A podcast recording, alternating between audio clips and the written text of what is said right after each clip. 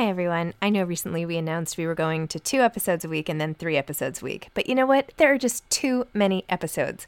So we are going to back to 5 episodes a week. Still a reduction from 7, but there were just too many interviews scheduled, and I didn't want to make all the authors wait for too long. So I hope you can keep up with me. Listen to 1 a week as you're on your way to work or on your way home or putting your kids to bed or whatever it is you're doing. Moms don't have time to read books now 5 times a week. Hiring for your small business? If you're not looking for professionals on LinkedIn, you're looking in the wrong place. That's like looking for your car keys in a fish tank. LinkedIn helps you hire professionals you can't find anywhere else, even those who aren't actively searching for a new job but might be open to the perfect role. In a given month, over 70% of LinkedIn users don't even visit other leading job sites. So start looking in the right place. With LinkedIn, you can hire professionals like a professional. Post your free job on linkedin.com/people today. Hey, it's Ryan Reynolds, and I'm here with Keith, co-star of my upcoming film, If, only in theaters May 17th. Do you want to tell people the big news?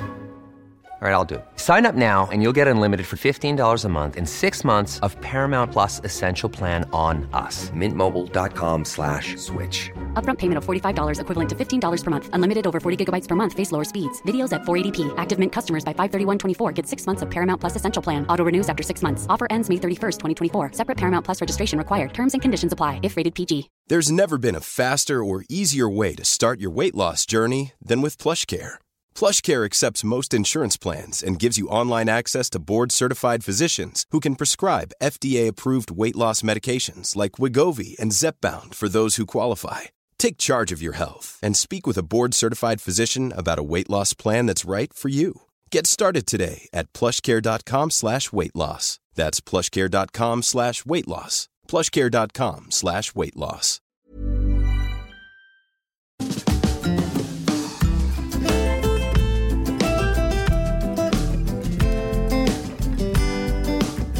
Hi, I'm Zibby Owens, and you're listening to the award-winning podcast, Moms Don't Have Time to Read Books. Please sign up for my newsletter at zibbyowens.com for weekly updates about my podcasts, events, and more. Also, follow me on Instagram at zibbyowens and also at Moms Don't Have Time to Read Books. And finally, join my virtual book club called Zibby's Virtual Book Club, which meets every other Tuesday at 2 p.m. Eastern Time until 3 p.m. and features half an hour of book club discussion followed by 30 minutes of Q&A with the author whose book we've just discussed. You can sign up on my website, zibbyowens.com, under the virtual book club section, or even on Instagram under the link in my bio. I hope you'll find me in all these different channels and enjoy this podcast. I've started something new that I want you all to know about. It's a private Instagram community called Moms Don't Have Time to Lose Weight. I didn't mean to start this. I posted on my Zibby Owens Instagram account recently that I just wasn't feeling so great or so proud of my body these days. And I asked for some tips, and I got so many calls, DMs, emails, texts. I was just overwhelmed with all the suggestions, but also by how alone everybody feels and how punitive and punishing people are feeling about themselves. And I thought, gosh, I have to help. So I started Moms Don't Have Time to Lose Weight. And right now, as I mentioned, it's a community. It's private on Instagram. I really only want people to join who want to feel better in their bodies tomorrow than they do today, and who are committed to making simple changes, not radical lifestyle changes necessarily, just being able to commit to one small change. And if you fall into that category, I would love for you to join. You can request to follow on Instagram, Moms Don't Have Time to Lose Weight. And it's not about just losing weight. It's about just feeling healthy. You don't even have to want to lose weight. One of my goals is just to feel less pain in my body, reduce inflammation, all of that stuff. So if you want to feel better in your body and you want to be part of a supportive community of like-minded souls, then please sign on to the community. And who knows, there may be a podcast coming soon. I was so excited to interview Nicholas Sparks. I didn't know what to do with myself. I was so nervous, actually, and I haven't been nervous for a podcast in ages. Anyway, it was fantastic, and of course, I just loved him. Nicholas Sparks, here's his bio. With over 100 million copies of his book sold, Nicholas Sparks is one of the world's most beloved storytellers. His novels include 15 #1 New York Times bestsellers, and all of his books, including 3 Weeks with My Brother, the memoir he wrote with his brother Micah, have been New York Times and international bestsellers, and were translated into more than 50 languages. 11 of Nicholas Sparks' novels, The Choice, The Longest Ride, The Best of Me, Safe Haven, The Lucky One, The Last Song, Dear John, Nights in Rodanthe, The Notebook, A Walk to Remember, and Message in a Bottle have all been adapted into major motion pictures. Today, we're talking about his new book, The Return. Hi, I'm sorry to keep you waiting. Hey, no worries. How are you? I'm doing fantastic. And yourself? I'm good. Thank you. Where are you? I'm in New York. This is my library home office. I know. Is this in your apartment?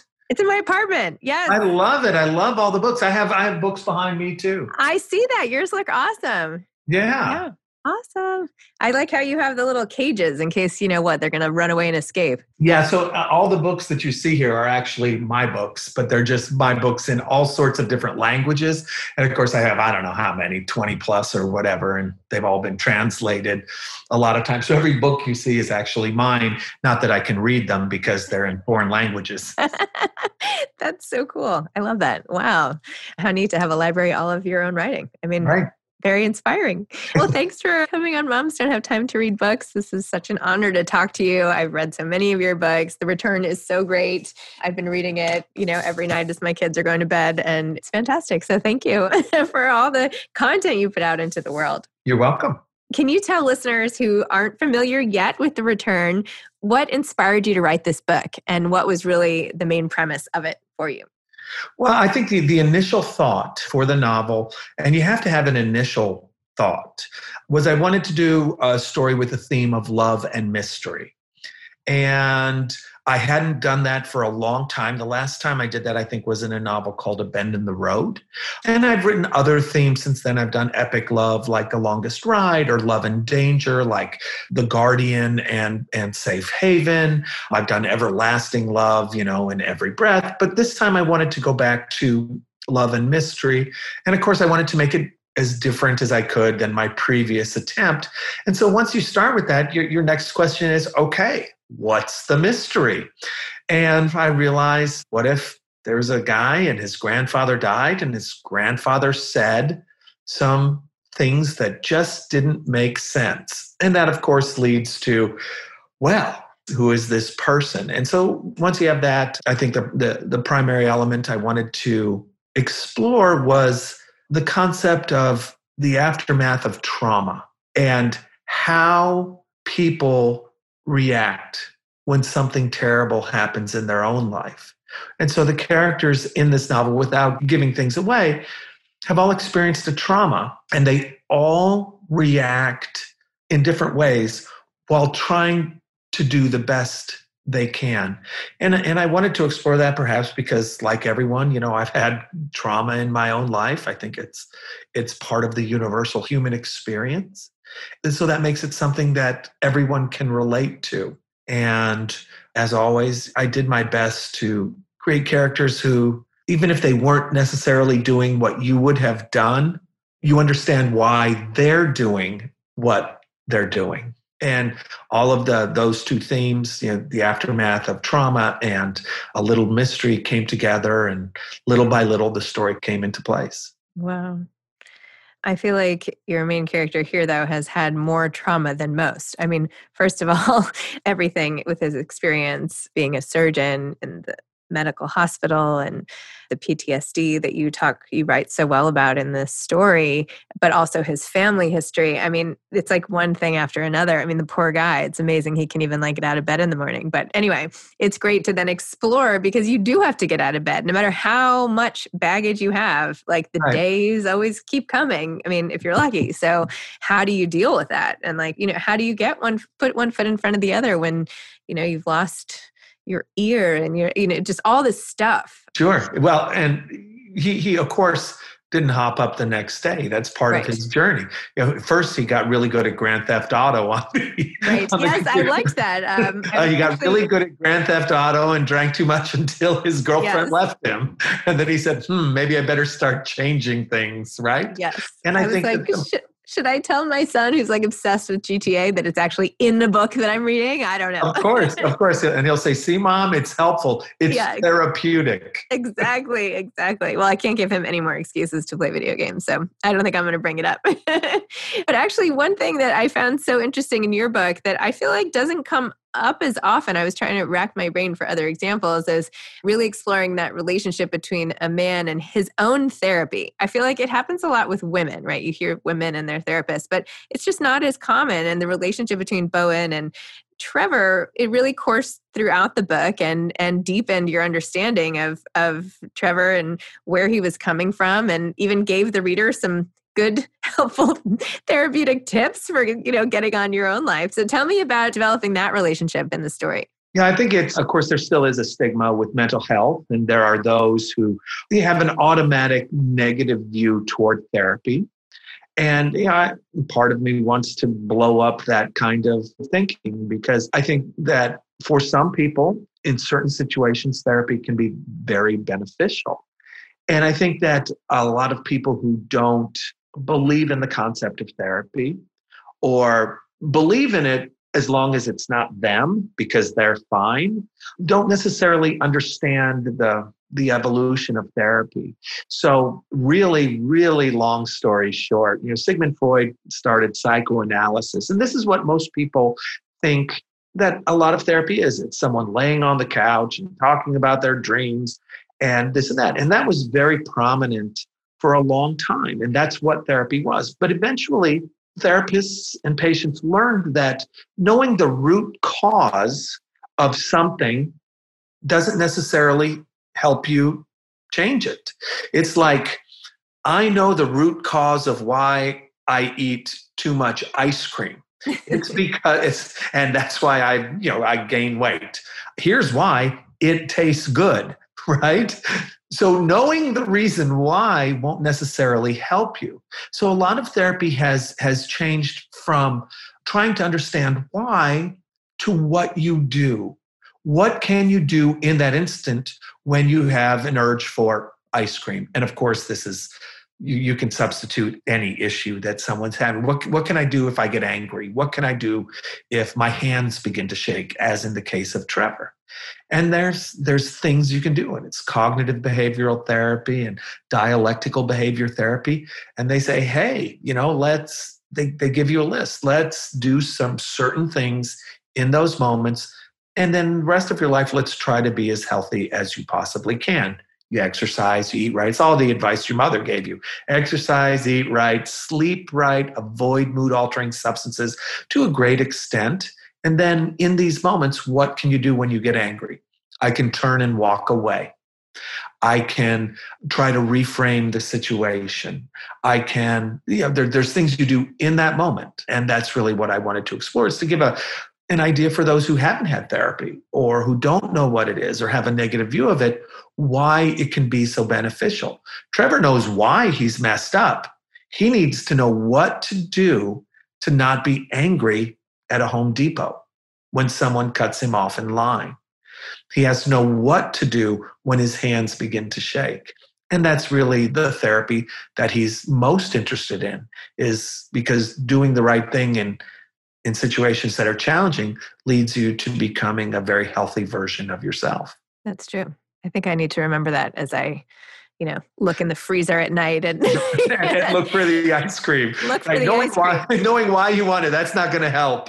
But perhaps doesn't help at all. Yeah, I want it because I just want it, and now I'm going to have it. Or because I'm angry, when you were listing the behaviors anger should elicit, I guess eating is not really the best coping mechanism, but sure. Leave that for somebody else's therapy. It's so funny you say this too, because I know it's so dependent on kind of where in the country you live or who you're surrounded by, how people feel about therapy and all the different views. I was a psychology major and I'm from New York City, and therapy here is just what you do. I mean, it's so common, but I know there are so many other places and even different religions or different cultures where it's just not as accepted. So it's great to have a book like this, which so normalizes it and explains it clearly and carefully and calmly and outlines all the benefits. So that's awesome. Thank you. Sure. I read about how your mother is really responsible for all of your success by getting you to start writing at a very early age. And you were dabbling in all sorts of other professions at that time, or you were so young, but didn't really see this coming necessarily for yourself. Can you tell me a little more about getting your start and how you started in pharmaceutical sales and, selling dental devices or whatever you were doing and ended up being you? Right. So my mom originally got me into writing. I was 19. At that time, I was very into track and field. I was very competitive. I was on scholarship, and it was my world. I had dreams of being an Olympic gold medalist, and that's all I wanted. I got injured during my freshman year. Over the summer, I was just miserable. I couldn't train. I had all this excess energy. I was imagining all my competitors getting better. I was falling behind. It was emotionally traumatized, mentally, physically. I was just not in my right head. And my mom knew it. And she said, well, look, don't just pout, do something. And I said, what? She said, I don't know, go write a book. And so I did, right? And so I wrote a novel, and I was 19. It took me about 6 weeks, and it was terrible. And I'm not being false modesty there. It was like a 19-year-old writing his very first novel and taking 6 weeks to do it. But I learned that I like stories, and I of course never thought I could make a living at it. So finish up college, get my degree, don't get a job right away. So I write a second novel. That never gets published. I say, what am I going to do? I kind of experiment with some different jobs for a while, find out what's calling me, what's speaking to me. And then when I was 28, I kind of had an early midlife crisis and said, well, what can I do in the evening while keeping my job? Because I had bills and things. And I sat down and wrote The Notebook. So it's kind of like a start and a stop, and then a start and then a stop, and then a start, and here I am. Wow. And I heard that, or I shouldn't say I heard, I read that an agent just found it in their slush pile and brought it to the top, and that's how you got discovered? Yeah, pretty much, right? I sent letters out to a bunch of agencies, and someone pulled it out of the non-solicited, query pile and said, hey, take a look at this. And that agent read the letter, asked for my book, read it in a couple of days. And her name is Teresa Park, and she's still my agent to this day. Wow. I love that. And that's so encouraging too, for all the people who submit blindly, that it can happen. And absolutely. It can be this smash hit and all the rest. Here's a cool fact. A crocodile can't stick out its tongue. Another cool fact, you can get short-term health insurance for a month or just under a year in some states. UnitedHealthcare short-term insurance plans are designed for people who are between jobs, coming off their parents' plan, or turning a side hustle into a full-time gig. Underwritten by Golden Rule Insurance Company, they offer flexible, budget-friendly coverage with access to a nationwide network of doctors and hospitals. Get more cool facts about UnitedHealthcare short-term plans at uh1.com. There's never been a faster or easier way to start your weight loss journey than with PlushCare. PlushCare accepts most insurance plans and gives you online access to board-certified physicians who can prescribe FDA-approved weight loss medications like Wegovy and Zepbound for those who qualify. Take charge of your health and speak with a board-certified physician about a weight loss plan that's right for you. Get started today at PlushCare.com/weight loss. That's PlushCare.com/weight loss. PlushCare.com/weight loss. This episode is sponsored by BetterHelp. Sometimes we all have stuff we need to get off our chests. Even if we don't think it's interfering with our daily life, there are some things you just haven't processed, be it grief or trauma, eating disorders, anything. It might be time to work on those things, and I have a solution for you. Therapy. Online therapy by BetterHelp. It's designed to be convenient, flexible, and suited to your schedule. I took the brief questionnaire online where there were, 20 questions. It didn't take long at all, maybe 3 minutes. And then I got matched with a therapist who could help me work on whatever. I picked trauma because even though it happened in 2001, I am somehow still not over the loss of my friend on 9/11. And it is what it is. BetterHelp is going to help. And I am so excited, especially because with my special code, instead of $80 a month, it is 10% off, $72 a month, which is so much less than traditional therapy. And you'll get a perfect therapist for you. There are 35,000 therapists to choose from, so you'll find the right one. Get it off your chest with BetterHelp. Visit BetterHelp.com/MomsDon'tHaveTime today to get 10% off your first month. That's BetterHelp, HELP.com/MomsDon'tHaveTime. You mentioned earlier that your own trauma sort of informs your writing. And I read that your little sister had died of a brain tumor, and I'm so sorry to have heard that. Is that one of the things that motivates your writing? And if so, I was hoping maybe you could speak to that if you feel comfortable. Yeah, there was a period there, about 7 years, where it was one loss after another. My mother died in a horseback riding accident, and my father died in a car accident. My sister's having this brain tumor, and then she eventually passes away. And this was all in a very brief period. And certainly when you get hit with these traumas, you know, you go through it as best you can. I had children, I had bills, I still had responsibilities, and it was challenging. And I found that I reacted differently to each of these traumas because of my age, because of where I was, because of the addition of additional responsibilities. But they certainly inform my writing, particularly when I write about grief or loss or trauma, such as in The Rescue. And that was one of the big things, as I mentioned earlier, that I really wanted to explore is you've got three characters that have trauma and they all react in different ways. And just as I reacted in three different ways after each of my own traumas. And in each of those cases, even though I reacted differently, I was just trying to do my best at that time to negotiate the cavalcade of emotion that I was feeling while putting one step in front of the other.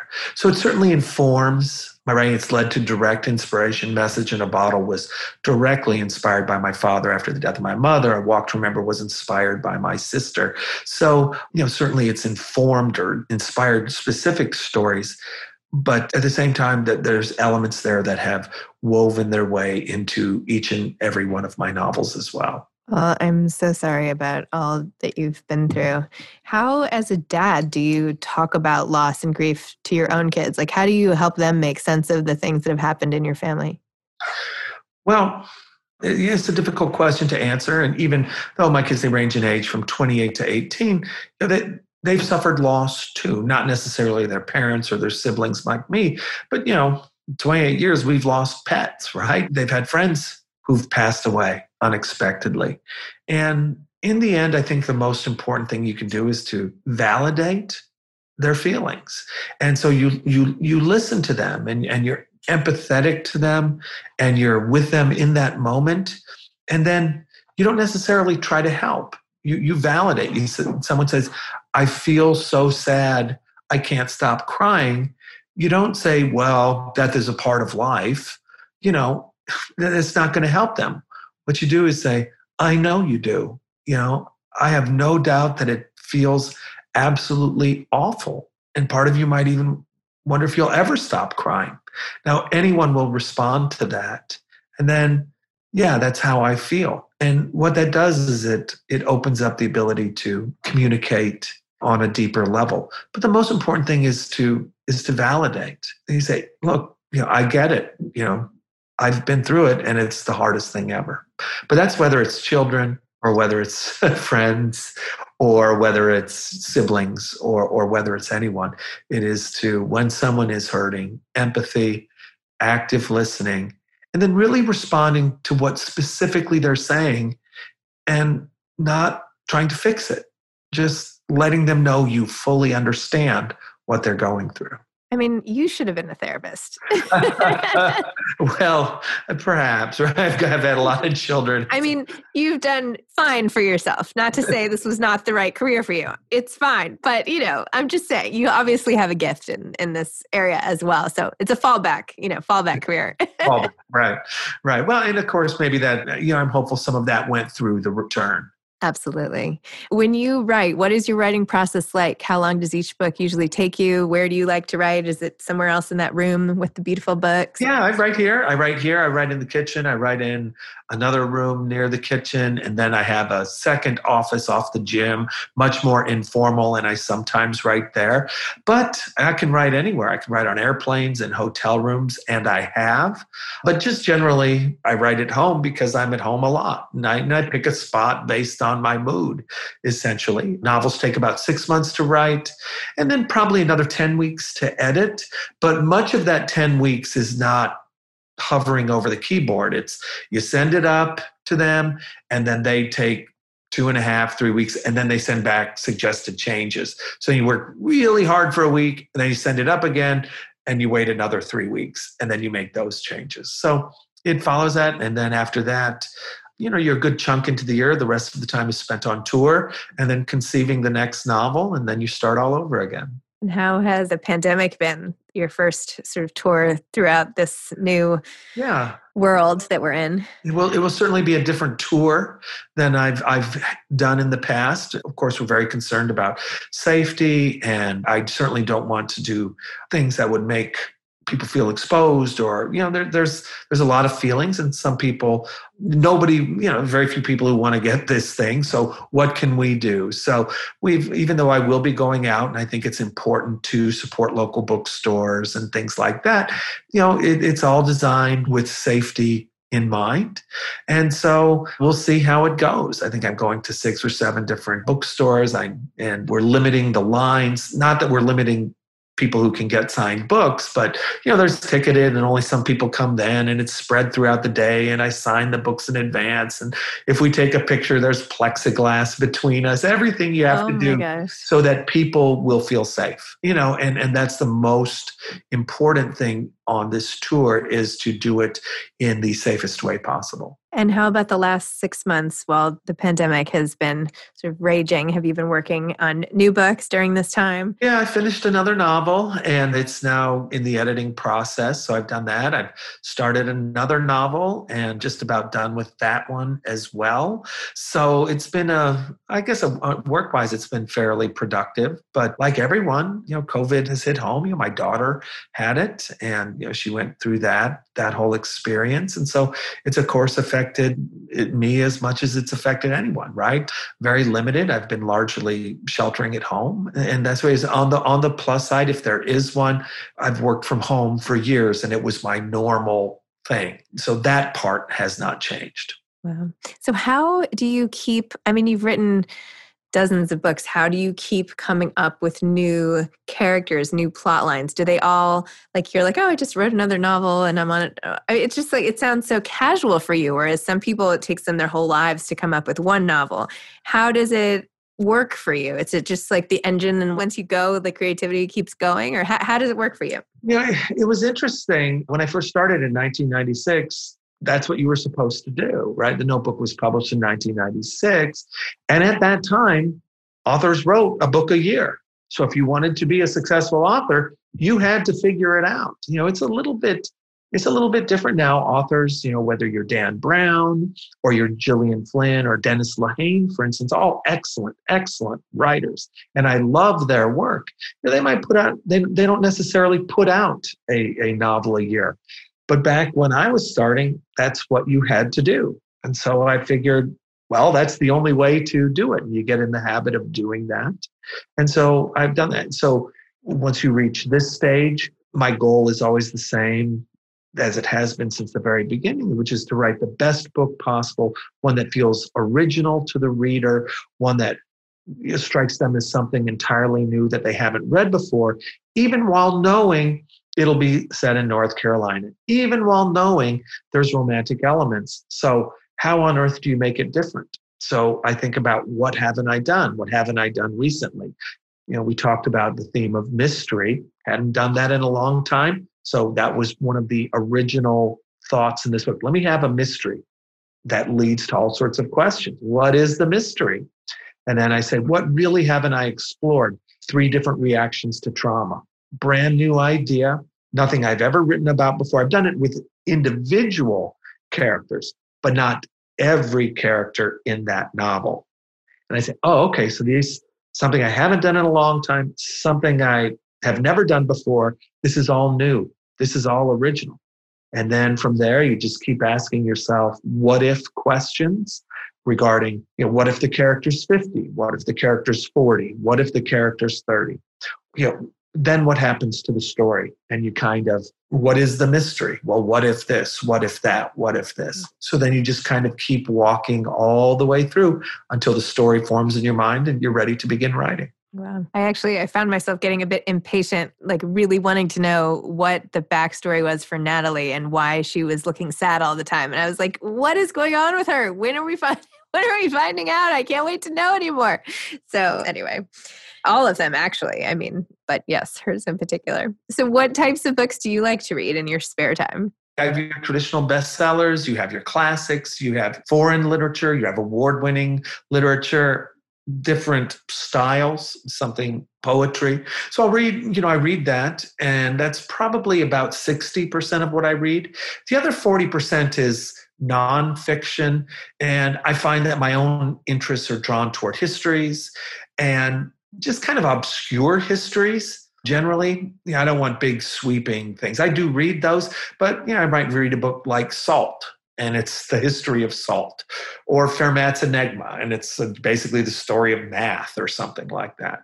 I'm also drawn toward biographies of people long since dead and hardly ever political figures. So history, biographies, a lot of sociology, books by John Krakauer, things like that, whether it's Missoula, which would discuss, let's say, date rape on college campuses and the reality, and it was set in Missoula, Montana, things like that. So modern sociology as well. I'm very interested in that.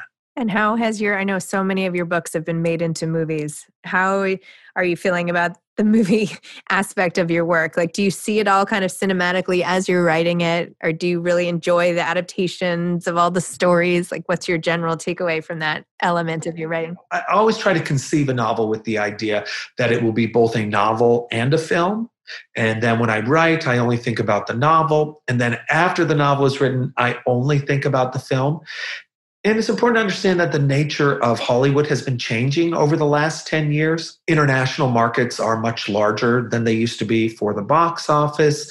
Streaming has become much more evident. Novels are now being adapted into limited series or extended series. So there's a lot of changes. And then, of course, in comes COVID-19, and people aren't sure when and where they can start filming, and there's challenges associated with that. So for right now, it's a little tricky to navigate, and we'll see what happens. Do you have any advice for aspiring authors? Yeah, the best advice is to read a lot. And one of the standard jokes that I ever say, and when I speak in front of a crowd and get asked this question, they say, well, what advice do you have for aspiring writers? And I say, well, I'll tell you what helped me. When I was a kid, I watched a lot of TV. And I mean that, because there's things you can learn from television, or there's things you can learn from film, and there's things you can learn from novels. I certainly was a very avid reader. But if you watch television, you'll note that practically every show you watch, I'm talking about more about network television, but even on streaming, it's just kind of slightly different. They're really good at ending before the commercial or at the end of the show with a bit of a cliffhanger that makes you want to go and see what happens next.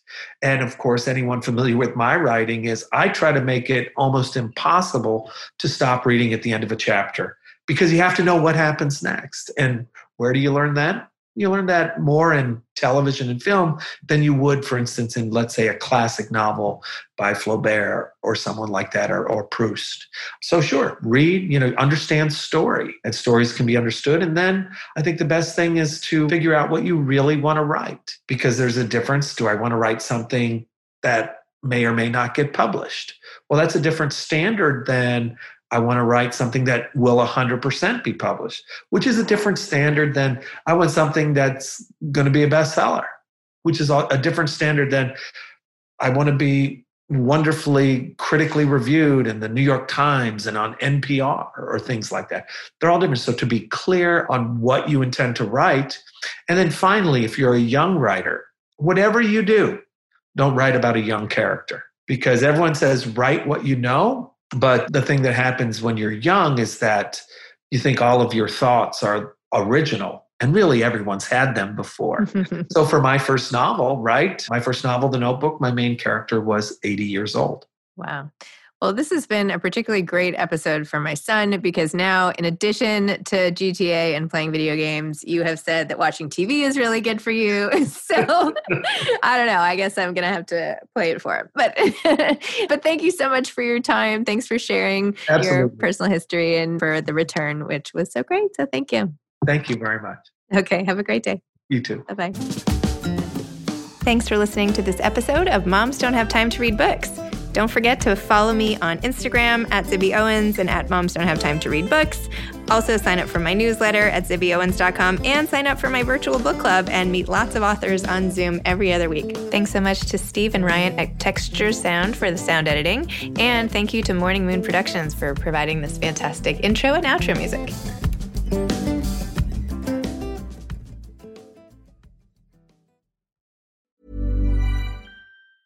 Hey, it's Danny Pellegrino from Everything Iconic. Ready to upgrade your style game without blowing your budget? Check out Quince. They've got all the good stuff, shirts and polos, activewear and fine leather goods, all at 50 to 80% less than other high-end brands.